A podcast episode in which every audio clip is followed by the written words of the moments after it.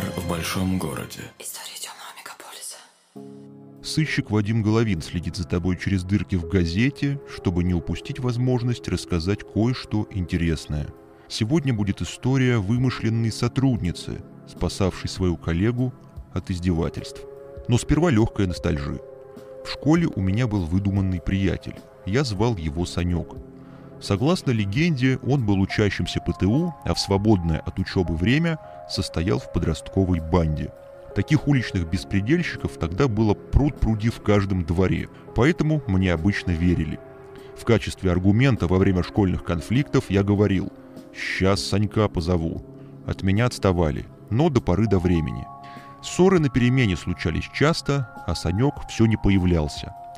Как-то раз после школы меня потащили за угол. Их было пятеро, я, как всегда, один. По пути нам попался персонаж с банкой пива. Я вырвался и побежал к нему.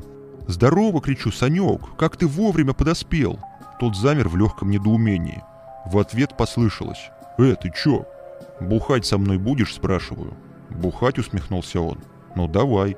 Тогда пойдем вместе до магазина. Ты купишь, а то мне не продадут». Так, под защитой псевдо-Санька, я технично ушел от побоев. У ларька я слил ему мелочь и просто исчез, не сказав ни слова. Целый и невредимый. Тогда я понял, что хитростью можно добиться большего, чем кулаками. Спасибо тебе, Санек, что научил меня этой житейской мудрости. Мне, как частному детективу, постоянно приходится применять различные психологические уловки.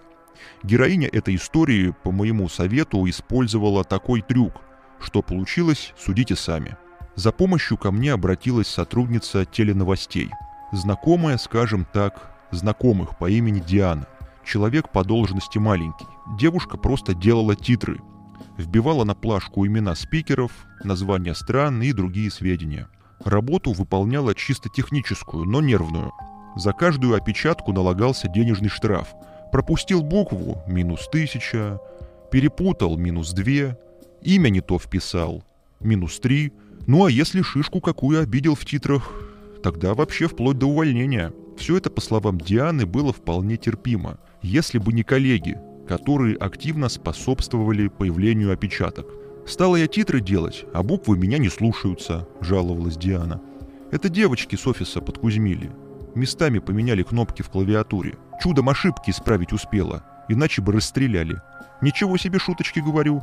За такое можно и схлопотать». Клиентка беспомощно развела руками. «Это у вас, мужиков, легко. А нам, девушкам, что прикажете? Драться, что ли? Тем более сам директор все это заварил. За что не взлюбил?» – спрашиваю. «Нет», – отвечает, – «хуже. Наоборот, влюбился. Он вообще у нас очень любвеобильный.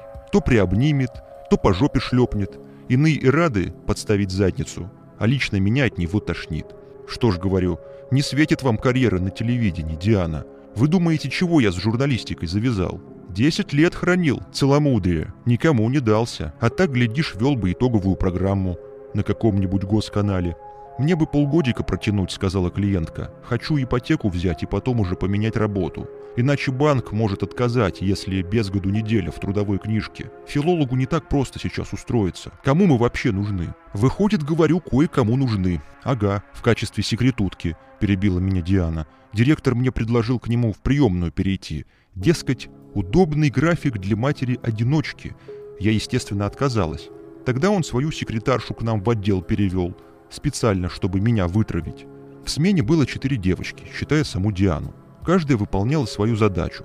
Валя, бывшая секретарша шефа, редактировала прогноз погоды. Плюс на минус, минус на плюс меняла. Ошибиться там было сложно, да и не так рискованно. Один хрен этим прогнозам никто не верит. Как, впрочем, и другим цифрам из телевизора. Свой маленький коллектив остальные три девочки называли сектой свидетелей Дианы. Название появилось с подачи Вали, которая чересчур болезненно переживала разрыв с начальником. Таким образом, у Дианы появился свой персональный тролль. Как-то под Новый год Диана нашла в своих туфлях салат оливье, а в социальных сетях, из которых она не вышла на рабочем компьютере, появились снимки сомнительного характера. В ответ на претензии девушки слышался дружный смех, а по офису ползли сплетни. Проблема любой обиженки в том, что высказать неприязнь открыто она не может. Это даже не трусость, не малодушие, а отсутствие объективных претензий. Чаще всего банальная зависть, женская или мужская. Только мы не психологи, а коллеги, Нам не платят по пять тысяч в час за молчаливое понимание и улыбку. «А что остальные девочки?» – спрашиваю. «Молчат в тряпочку». «Они с Валей все заодно», – объяснила Диана. «Никому не охота оказаться на моем месте». «Если союзниц нет, – говорю, – значит, мы создадим». С помощью обыкновенного диктофона, который есть в каждом мобильнике. Ушли на обед, телефон оставили. Пусть все разговоры пишет, что там про вас за глаза говорят. Идея была такая. Диана слушает записи и находит какие-то острые моменты. Обидные шутки, новые сплетни, короче, всякую грязь. Потом вызывает шутника на беседу. Дескать, мне передали, что ты говоришь про меня нехорошие вещи. Ты, пожалуйста, так не делай и все такое. Теперь у вас в коллективе будет свой информатор, говорю клиентке. Надо ей только оперативный псевдоним дать. Предлагаю заимствовать из классики. Цыплакова или Дятлова, например, чтобы стучало лучше. Она сплетница еще та, все слово в слово передает. И память совсем не девичья, сто двадцать восемь гигов. Такие помнят долго, пока не отформатируешь. Постепенно секта свидетелей Дианы стала терять адептов. Шутить и сплетничать стало страшно из-за частых утечек. Агент Цыплакова делала свое дело. «Девочки, вам не кажется, что среди нас крысеныш?» – спросила однажды Валя. «Кто-то сливает Дианочке наши шутки. Сегодня мне предъявила, вы представляете?» Слово в слово пересказала. Фрагмент этой записи мне принесла клиентка. В такие моменты я злорадно смеюсь, а глаза мои светятся красным. Только Диана не улыбалась. «Не к добру, — говорит, — все это. Валя уже назначила виноватую. Машу, девочку с нашей смены. Интересно, — говорю, — знать, на основе чего девчонку в стукачи записали». Диана могла только предполагать. Она деньги у меня до зарплаты стреляла дважды. Вот и решили, видимо, что на этой почве мы подружились. Наступило тревожное затишье. Маша за это время дважды пыталась устроиться секретаршей, директор ей отказал, однажды вовсе предложил уволиться, ежели что не нравится. И, похоже, Маша сломалась. Диана вышла из кабинета ответить на звонок. Она всегда выходила, чтобы коллеги не грели уши. В этот момент кто-то залез в компьютер и вписал в титры всем знакомое с детства слово. Простое русское, из трех букв.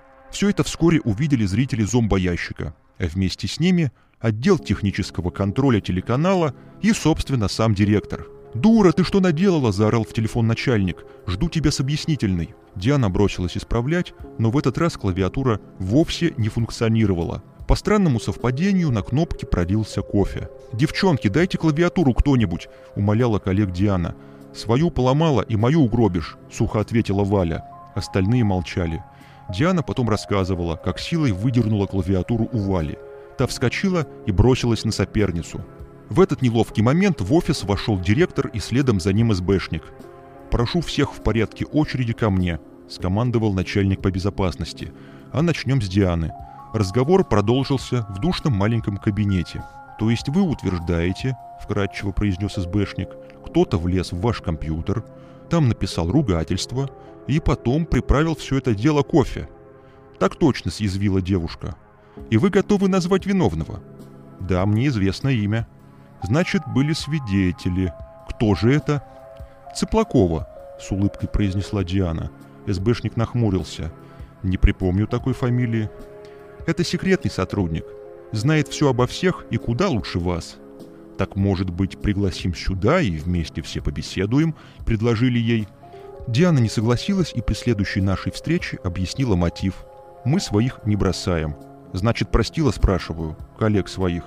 «Нет», – отвечает, – «Цыплакову им не сдала. Теперь нам пора. Будем вместе искать работу». Так у моей клиентки появилась вымышленная подруга. И, возможно, сейчас в одном из московских офисов ведет свой незримый бой неприметная девушка с электронным сердцем. Это «Нуар в большом городе». И я его ведущий Вадим Головин. Я вернусь очень скоро.